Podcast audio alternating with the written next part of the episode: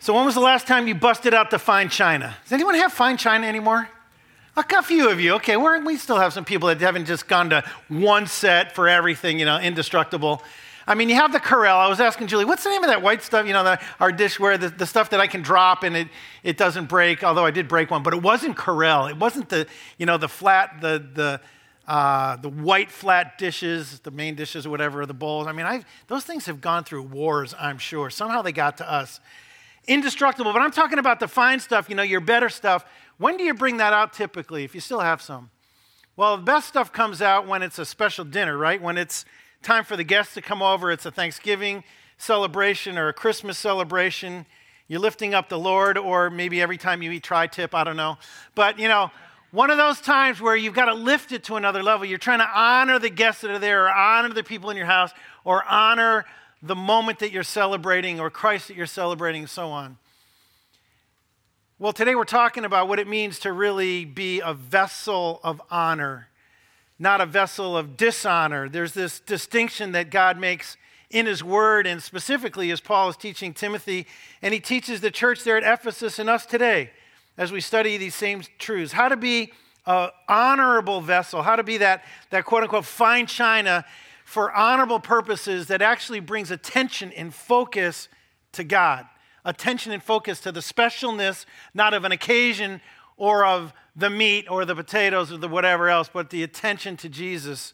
And that's what Paul does is he challenges Timothy to remember that he is a vessel of honor and how to become more and more useful to the master. So we're going to look at two main truths. That to start with, being useful to the master, and then how to flee dishonorable passions that actually would dirty this vessel of honor that we are.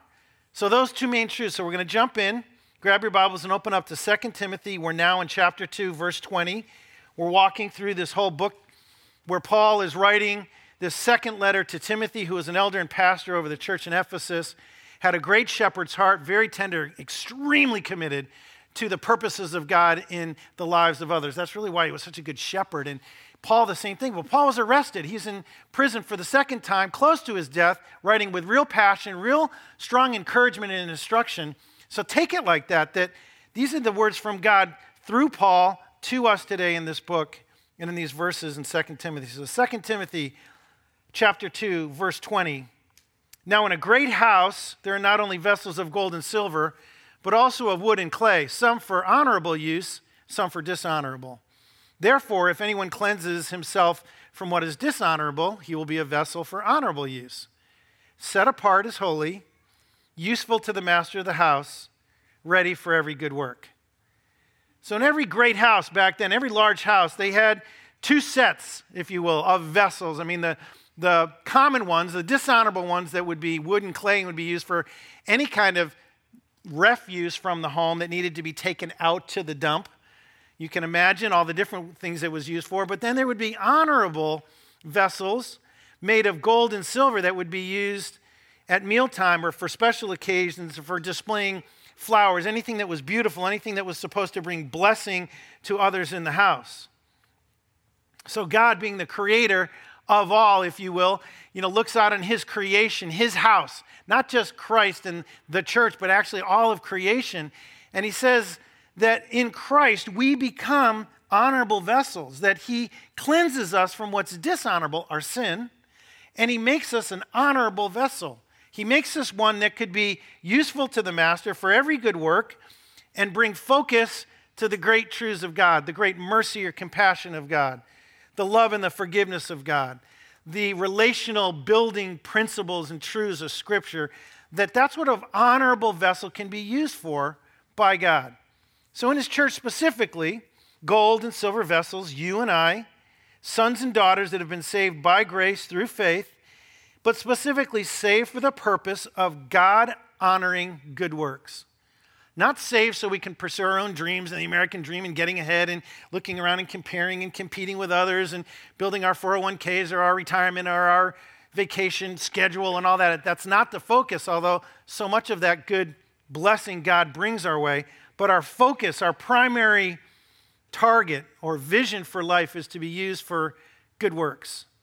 Good works meaning the purposes of God to bless people, to bring them back into a relationship with Him to bring his promises into the lifestyle of people so that they can have more and more of his presence and his blessing. We're no longer enslaved to ourselves and to our sin, right? We were the dishonorable vessels, filling ourselves with dishonorable words and choices and actions. We were dirtied by our sin. But then Christ came, and Christ went to a cross, and he gave his all to bring cleansing and to bring forgiveness of sin. So if you're sitting here today and you've placed your faith in Christ, you've gone from being a dishonorable vessel, one in darkness, trapped by your sin and your selfishness. You've been transferred or translated into the kingdom of Christ, the kingdom of his light, the kingdom of good works. Now you're no longer dishonorable to God because Christ has brought his cleansing and forgiveness in your life. And now he says you're an honorable vessel, a gold or silver vessel used for the great purposes of God. Let's look at a couple of these different words and phrases here to get a little more understanding. What does honorable mean? Honorable means to give weight or value to something. So to say that you want to be someone doing honorable good works for God, it's you're wanting something that counts for the glory of God, that brings attention to God, not to yourself. It's about bringing weight and focus and a special value to who God is. It's stripping away the things of the world that muddy people's perception or perspective of God and giving them an accurate picture of how worthy He is of praise and honor. That's focusing on the value of God, being living honorably to bring Him honor. And then also, He uses this phrase set apart as holy. To be set apart means to be consecrated or dedicated to God. So it's no longer saying, hey, I'm just going to do common things and common passions and desires of my flesh. It's, I've been raised up in Christ to not do the common anymore, but to do the honorable, set apart, consecrated, committed, dedicated, passionate about things of God now because I've been rescued by God. So I should be about the things of God. The great one who rescued me from my own sin and from hell and gave me an eternal relationship I want to be set apart as holy for the purposes of God now, not self interest. And then the word useful, translated profitable, something that's profitable. God wants your life to be profitable to things of the kingdom. You could be unprofitable. You could be living for self and carrying along around, you know, with, with most of the world, the philosophies, the ways of the world being thrown like a wave by other philosophies or other religions, other things that can take you away from the things of God instead of a pure focus on Him. So we say, Lord, we want to be useful and profitable to you and you alone. We want to manage and steward our time, our abilities, our skills, our education, our personality, our spiritual gifts. We want to steward them in a profitable way that's useful to you. So use all things about me to make an impact for you and your kingdom. That's what it would mean to be honorable, set apart as holy and useful. So, whether you've recognized it or not, if you're in Christ, you are that gold or silver vessel set apart for these good works. Not doing the things of your former life, to use the metaphor, the wood and clay activities that were dishonorable, that were taking you away from God, that had you trapped in your sin, that were bringing destruction and darkness to areas of your life. Now that's been lit up, forgiven, filled with the forgiveness of Christ, and now you have the light of Christ working in you as now an honorable vessel. Not because of anything you've done, but by the grace of God. Reserved now for the great purposes of God through your life that will far exceed anything you could ever plan for yourself. Any dream falls so short of the dream God has for you, the, the vision that He has for you, the, the, the direction He's taking you. He promised that what He started in you, He will finish. He has a purpose and a plan for your life and what He's doing. He wants you to recognize that truth and your great identity as an honorable vessel filled with the Holy Spirit, put on this earth for as long as He gives you life to make much of Christ. What a calling that is. And then to remain clean. We know the day we accepted Christ and his forgiveness, we were made an honorable vessel, right? The sin, the shame, the guilt, the condemnation of our sin was lifted from us. We're not identified that way anymore, right? You're not identified that way anymore. You have a sin nature that you battle. You have sin issues in your life, like we all do, that you're, you're in your flesh that would want to pull you away from God, and you have to say no and fight those. You have to resist those. But now, what's most true about you is that you're a son or daughter of the King of Kings, and you're an honorable vessel, and you have an honorable, holy, powerful Spirit, the Holy Spirit of God, living in you to help you stay clean before this God. And if any sin would encroach or try to make a foothold in your life, you call it sin, you confess it, and the Lord moves it out of the way in your life so you can continue to be an honorable vessel ready for the master's use. In fact, that's what Ephesians 2:10 promises us. Paul in this letter to the Ephesians says, "For we are his workmanship created in Christ Jesus for good works, which God prepared beforehand that we should walk in them." Isn't it crazy to think that you have a pre-planned day of good works for you today? This was part of your day planned by God for you to be here and hear these truths and leave here with these truths on your heart to actually go out and better accomplish the good works He's prepared in advance for you. And tomorrow and this whole week, if He gives you breath, the breath in your lungs is a gift from God. And if He gives you a lot of those breaths and you get to live Monday, Monday is to be about good works, you being a vessel for the purposes of God in other people's lives. It's having your eyes fixed on Jesus, and Jesus is looking at the needs of other people. So you start looking at the needs of other people, and you start living for good works. And you go, "Wait, I'm. This is what I've been designed to do." How do I get so distracted thinking life is, life's purpose is me meeting my own needs and me trying to get after my vision for me? How did I get that so wrong most of the time? Well, we forget that we're honorable vessels that He wants to flow through powerfully that he has said we are his workmanship. We've been created in Christ Jesus for good works. He has things prepared ahead of time before I walk into them. He's lining them up for me. God, help me to be faithful to those good works. And when we're not and we stumble and we find ourselves in sin or we have an attitude of unforgiveness, or we lied or we lusted or we compared or we competed or we coveted or whatever the sin is, we recognize it and we confess it to God. We know David gives us a good example of that in a couple different Psalms. Psalm 51 2 Wash me thoroughly from my iniquity and cleanse me from my sin.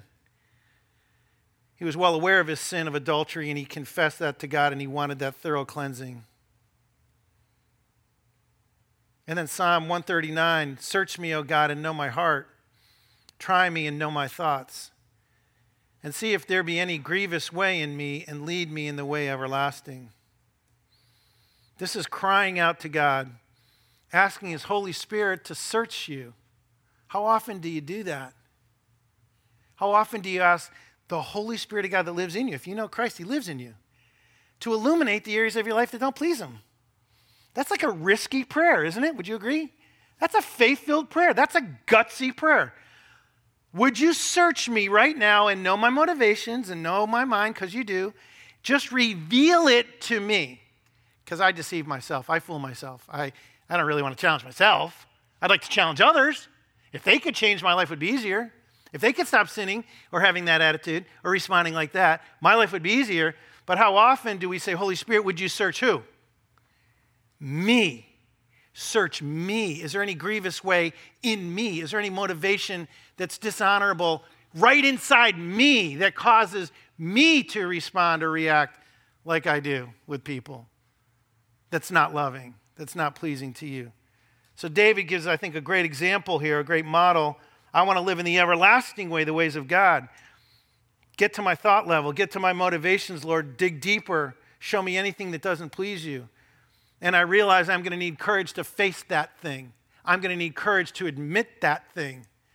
But Lord, in your strength, I can see it as it is, call it what it is, call it sin, and confess it to you. When you do that, you remove its power from holding you back. And then you say, Now, God, give me the strength over that sin or this hatred or this whatever. Do you see that? A lot of people don't want to move toward confession. They don't really want to ask God to search them. They don't want to look at the bad stuff in their life. It's just like, hey, I got enough stuff going on. I don't need more bad news. The way you get past the bad news is to face it, confess it, and then be strengthened to fight it and not let the pattern continue. Do you see that? This is freeing. This, the truths I'm telling you are freeing truths. They're not to make you feel bad, they're actually to help you not feel bad, to move away from the sin that's actually bringing destruction somewhere in your life. It's actually doing the bad stuff. When you confess it, you're doing the good stuff, the right thing, and now it will have no power over you until the next time you give into it, but you've asked for prayer or for power now for strengthening, right? So that's the difference. So wash me thoroughly, thoroughly for my sins. Search me, O God, and know my heart. Any thoughts, any motivations, any grievous way, point it out. I confess that. God, wow, I feel so free. I feel so clean. I know I've been forgiven in Christ, but I've been holding on to these sins. I, I'm, I'm falling into this depression because I'm in fear. Forgive me, Lord. I'm not trusting you. I'm not forgiving this person, so now I have hatred and bitterness forming in my heart. It's a sin. Forgive me, God. I release that. Now it doesn't have power over you anymore. You see the freedom that can come? Okay, now somebody smile. Because this is like heavy, but it's the most freeing, truthful kind of encouragement I think I could give all of us today. Don't get trapped in your sin. Don't let a persistent sin keep you down. Confess it, call it what it is, and get going, get growing in the power of the Holy Spirit. And then Matthew 23, Jesus also talks about this inside, deeper work. He says, Woe to you, scribes and Pharisees, hypocrites, for you clean the outside of the cup and the plate, but the inside, but inside they are full of greed and self indulgence. You blind Pharisee, First, clean the inside of the cup and the plate, that the outside may also be clean. We kind of do it backwards. We want to clean the outside up first so that we can kind of, unfortunately, kind of project an image to others that we got it kind of going on, that we're at least a pretty good Christian or better than average. Don't really have that many huge things going on, you know. No, we do have huge things going on. Huge things. Probably huge sin issues, huge brokenness in our own life and in our family. So if we just admitted the truth and go, okay, but God still loves me, right? Even if I admitted that out loud and to myself, He still loves me, right? Like completely, right? we have to get there. No, He does completely love you and accept you. He loves you. He hates the sin. He wants you to hate the sin too. But you can admit the sin, confess it, and start to hate it, and it starts to lose its power over you, and you can grow in more Christ likeness. He just wants you to start in the inside, start at the motivation level. Say, most time I'm apathetic and don't care about loving others. If that's the truth, say it. I could care less about most people in my life. It's really all about me. If that's the truth, if that's like the flat out truth, we won't get anywhere until we admit it, right? You literally won't get this is actually a waste of time, what you're doing right now, unless you're willing to be that honest. If you're willing to be that honest, there's going to be freedom immediately. As soon as you say, I have a grudge of hatred toward that person, and the Holy Spirit helps you see it, and then you go, I'm sorry, Lord, I need to correct that.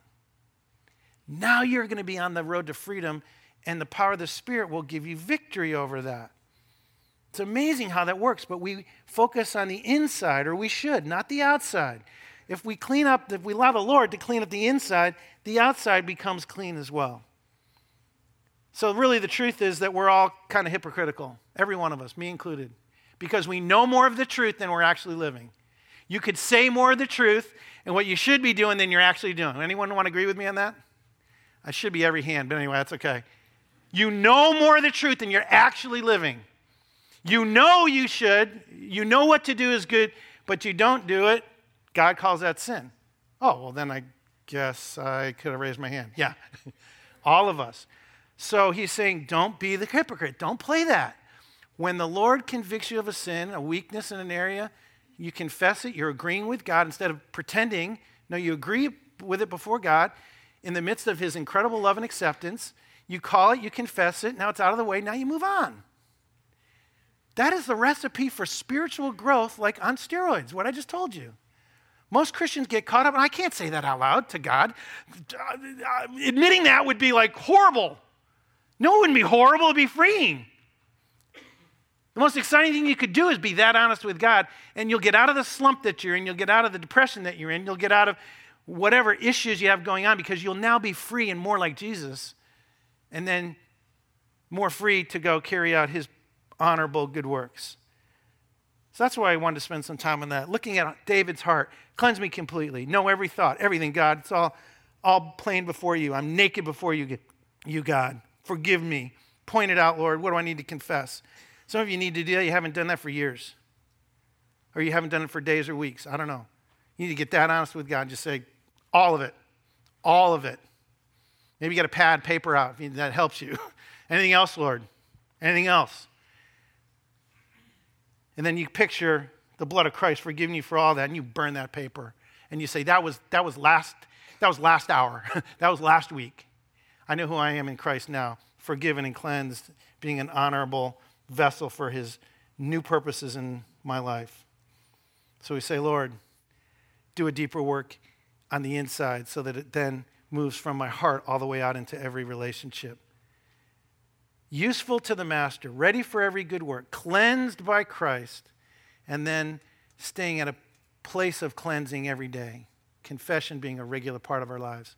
And then he shifts to the real, that's practical, but then I think this is even equally practical, is we then have to flee certain things, things that are dishonorable, passions that get in the way, and he gets very specific about some of those. So let's pick it up in verse 22. So flee youthful passions and pursue righteousness, faith, love, and peace, along with those who call on the Lord from a pure heart. Have nothing to do with foolish, ignorant controversies. You know that they breed quarrels. And the Lord's servant must not be quarrelsome, but kind to everyone, able to teach, patiently enduring evil, correcting his opponents with gentleness. God may perhaps grant them repentance leading to a knowledge of the truth, and they may come to their senses and escape the snare of the devil, being after being captured by him to do his will. So, the first thing he talks about are these youthful passions. You can remember what it was like to be young. Some of you are sitting here, you're young now. But can, do you remember any of the sin that you kind of got taken up with that trapped you? Sin that held its, its grip around your throat? You were captured by the enemy to do his will, and you actually didn't even realize it. You're just living for self, for whatever youthful desires and passions that you have you know, the partying lifestyle, maybe that was part of it for you the drinking, the sexual morality, the binging, the impurity, or whatever. Or whatever was part of your darkness and your sin before Christ, that, that youthful desire that no one should be able to tell you how to live. They don't have a right. They don't know you. They don't know your circumstances. They don't have a right. And then you actually face God and you go, but He has a right because He's my creator. And He loves me and He wants to free me from the destruction I'm bringing on myself. And you go, well, I don't want to stay in those youthful passions that took me away from God. So we acknowledge those and we confess those and we move away from those. Part of the problem I think they were facing, and some here are probably facing, is you're still living in some of those old patterns, those youthful passions of darkness or sin, and they're holding you back. Dishonorable habits. And dishonorable, sinful habits die hard, don't they? Sometimes we just try to subdue them, but God wants us to kill them. He wants us to crucify those. Recognize that they're crucified through Christ when He went to the cross. Hatred is never going to work for you. It's never something to hold on to. Bitterness, it's never a good thing, no matter how much right you think you have and how horrible that person was in what they did. It will always bring poison to your own heart. So you should learn to release that to God. See what I mean? Is that a a passion of hatred in your past or lust or um, whatever else is like holding on and you just go wow I, I keep lying in this situation. I, I, don't have integrity and i know it and i'm trying to work all the angles and i, I got to give that up to god and call it what it is. It's dishonorable. It's persistently dragging me down and not presenting myself as this vessel of honor ready for the master's use. I'm not ready for his use right now because i'm so distracted by this sin, this dishonorable, youthful passion, or whatever it is. Romans 13, 14 says, Make no provision for the flesh to gratify, to gratify its desires. Making a provision, making room, allowing, making the exception. Don't allow that sin. Call it what it is. Confess it to God as often as you need to do that and realize it needs to die, not remain in your life at any level. It needs to die. You need to crucify it with the help of the Holy Spirit. Have you honestly faced your own sin and said, it needs to die? I'm letting it live. I'm, I'm actually holding it close like a friend. It needs to die. We all need to have that perspective of hatred toward our sin so that we realize it needs to die. He also then in verse 23 says, Have nothing to do with foolish, ignorant controversies and quarreling. He talked so much about that last week, and um, we kind of dug into that, so I don't want to really say a whole bunch right here, other than to say, you know, there are arguments that we get into, and I, and I don't think sometimes it's, it's an argument to be right. It's an argument to be better than someone. Uh, you can tell because of the volume and because of the, the heat of the discussion, the debate. It is more about you and your perspective and being right. That kind of quarreling doesn't accomplish the things of God. If you have a truth to share or a correction to bring, we're taught how to do that in Scripture, and it's not through quarreling, heated argument, debating nonstop with a real passion to be right. Unfortunately, we see that all over Facebook, don't we? And in face to face gatherings at times. Instead of that, we flee that now. He's saying you got to run from that and you've got to pursue something else. So you're turning from youthful passions and the quarreling, arguing, heated controversy back to simple truth and pursuing righteousness. He says, pursue righteousness, faith, and love and peace. What does pursue mean? To chase with an intent to capture. When you pursue something, your desire is to get it. You're going to push everything out of the way. You're going to actually eliminate other distractions so you can focus better, give more energy toward getting your whatever, getting to that goal. You know where you want to be. You're not there. You're going to pursue it. Do you pursue righteousness like that? being right before God, doing things that aren't wrong. You want to do things biblically, so you pursue it as if to capture it and own it in your life, the right things of God, and more and more right choices, right thoughts, honorable, not dishonorable actions.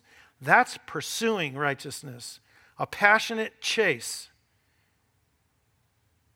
after righteousness. And he also says after faith, love and peace. Faith. Hebrews tells us that without faith, it's impossible to please God. So, how important is faith? How important? You can't please Him otherwise. You cannot please Him. You can't live by sight and go, I can try to manipulate and control this. If I just did this and said this, and then maybe if I texted him that, and then we get this whole thing spinning, then maybe we're trying to manipulate and control because we're trying to be self protective and get our way. Not of God. Living by faith. This is what God says, so I'm going to do it. I'm not going to try to figure out the what ifs and, well, yeah, but will they treat me right? And will I get my, or then it's all self focused again. So you're already off base. Back to simple. Lord, I'm going to place my faith in this promise and I'm going to choose to forgive, even though I don't feel like it, even though I don't know how they'll respond. That's what you call me to do. Lord, you tell me to keep my eyes focused on you and your kingdom first, not second, not maybe, not down the list, not sometime today or this week or that's my focus. You and your kingdom first. That's walking by faith. That's trusting God. You realize that you have a, a role to stir up my faith and I have a role to stir up your faith? A lot of times we think people, oh, well, they're more mature than me. I don't stir up their faith. Yeah, you do. You stir up everybody's faith in this room. And I should too. We should always be ready to stir one another up to love and good deeds. Always ready to say, oh, no, no, God's word says this. Or like, oh, you remember this promise? Or like, God did this for me or provided this for me. Or God reminded me of this truth. And it's just on your lips, it's on your heart. You're ready to stir up anybody that will listen. We do that for each other, or we should. Stirring up one another's faith. Then he says we should be pursuing love. Love gets a bad rap because we define it so shallowly. We don't let it have biblical meaning and power. Love, according to Scripture, is to take sacrificial action. It's to initiate kindness, help, encouragement, or compassion. Are you pursuing love like a passionate chase? Are you willing to put sacrificial action, your time, your money, your effort to initiate kindness, help, or encouragement to others? Are you, you thinking that this is a day that God's given me these breaths, this life, to passionately pursue, sacrificially initiating to others, not waiting to see if someone else will do it, not just sitting back and being about myself unless someone has an emergency. Hey, no one called me or texted me. I, I guess everyone's fine. Or if they're not fine, good, because they didn't call me or they didn't involve me. No, someone who's got the love of Christ pulsing right in their life. They're, they're choosing, they're looking to sacrificially make themselves available in relationships. Is that you? And is that the chase? Is that the passion that you have? I would like to be passionately available for your good works, Lord, as an honorable vessel, to initiate love, compassion, mercy, forgiveness, or help. That's what I want to be about. If you can say that before the Lord, you know, that kind of scares you to death. Because what will that mean? What will he? He'll probably take advantage of me. No, God will actually use you for great purposes. You'll actually bless people in your life.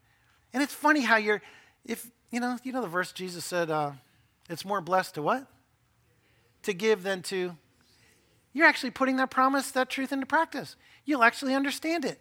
You actually feel it. Someone was telling me earlier, is it wrong that I love to serve people and, and I feel so good when I love and serve people? I go, no, you're just living out the design.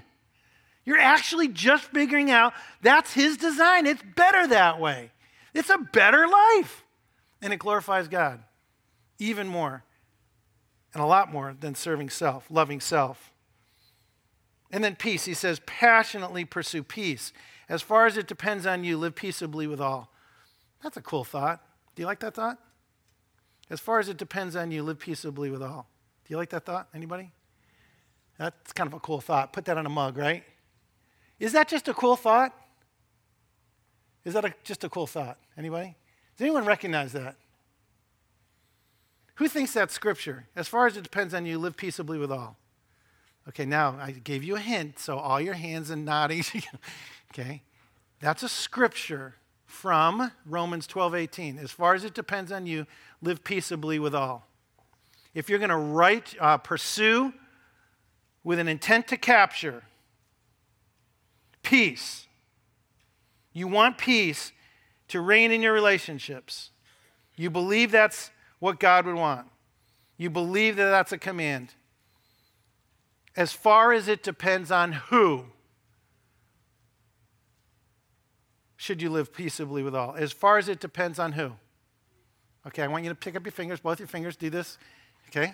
Don't we? We love to point fingers. Okay, you ready? As far as it, de- and we're going to put this into practice, as far as it depends on,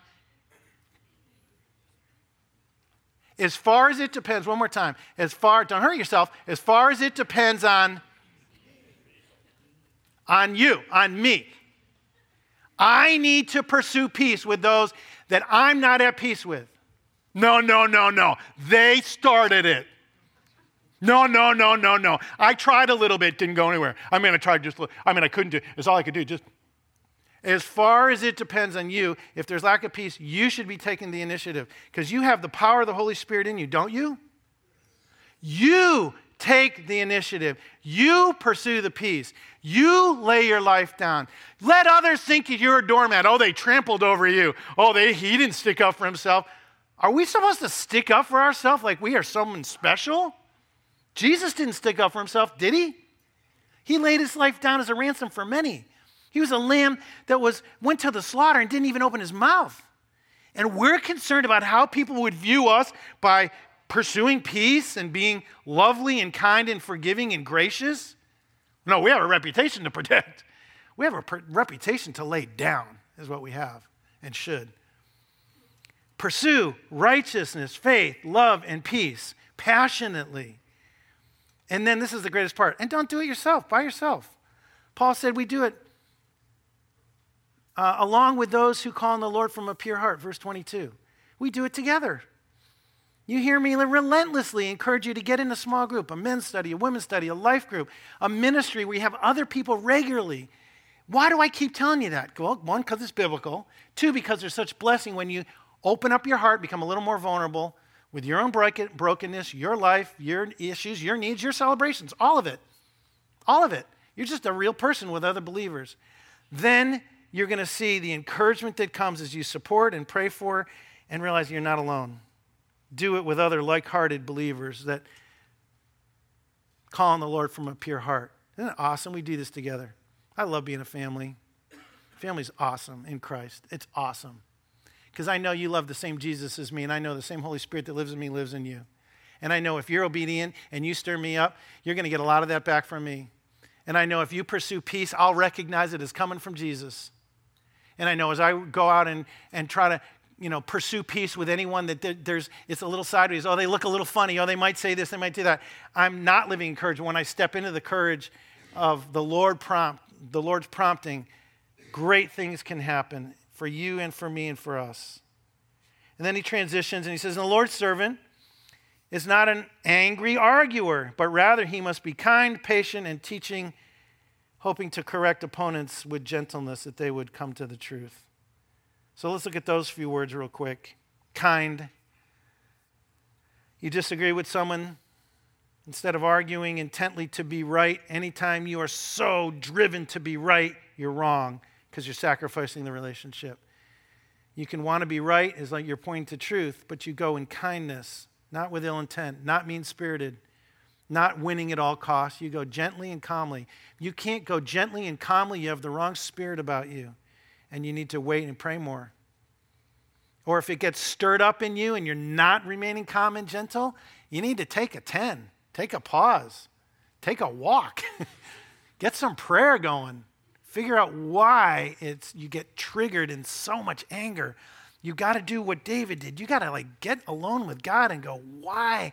Why all my, my goals and motivate uh, um, my goals and desires are being blocked by this person, and now it's making me angry because I can't get what I want because they're. And then you got to realize, why am I so intent on getting my way and peaceful, wonderful, comfortable lifestyle for me? So go deeper and ask the Lord. Then say, Lord, now I understand. I need to be kind. I need to put the results in your hand. You're asking me to pursue peace, to, to bring correction where there might need to be correction, or at least pointing to the truth and then leaving the truth there. I don't have to win. Lord, you already won at the cross.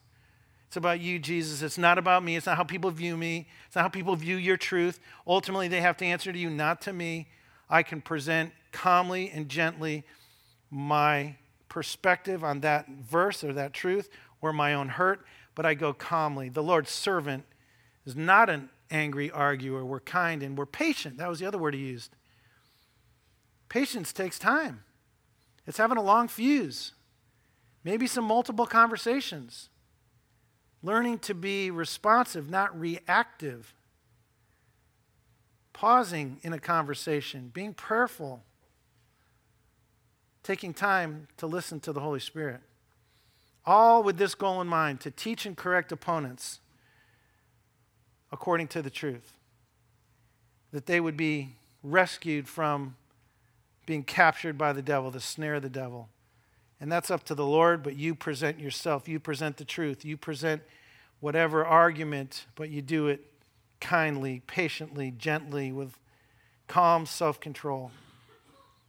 That would mean you're leaving the dishonorable ways of the world and you're pursuing righteousness, faith, love, and peace with those who call on the Lord from a pure place, a pure heart, wanting to establish relationships, not tear them apart, wanting to bring people to a place of peace and understanding the love of Christ, wanting to demonstrate and model the very thing you're hoping they want for their own lives.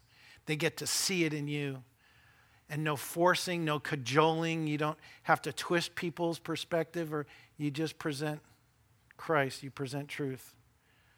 And you do it with a life full of good works. That's how all this works together. And I want to end with this verse. Matthew 5 16 says, Let your light shine before others so that they may see your good works and give glory to your Father in heaven.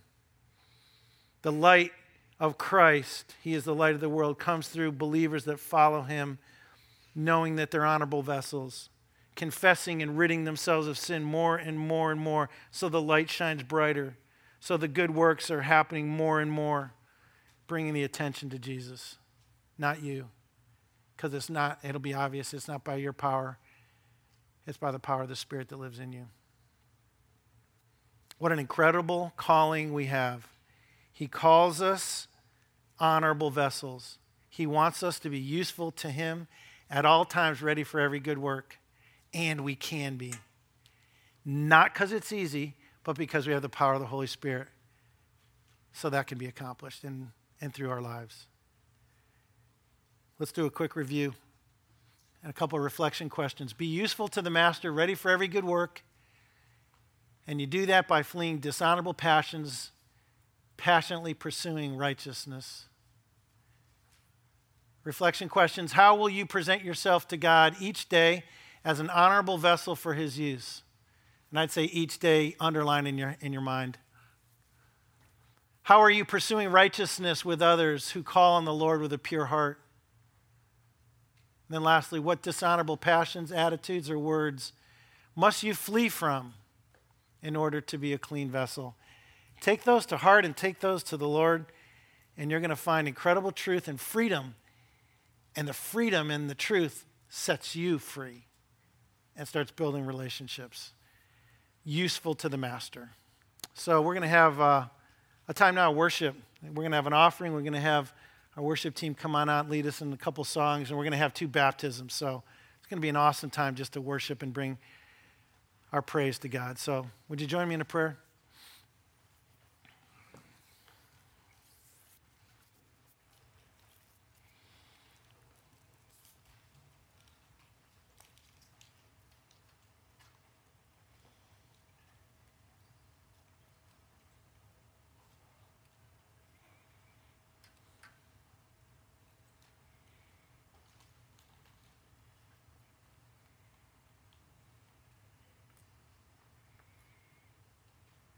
Lord, it's kind of hard for us to believe in Christ you call us honorable vessels because often we don't feel that.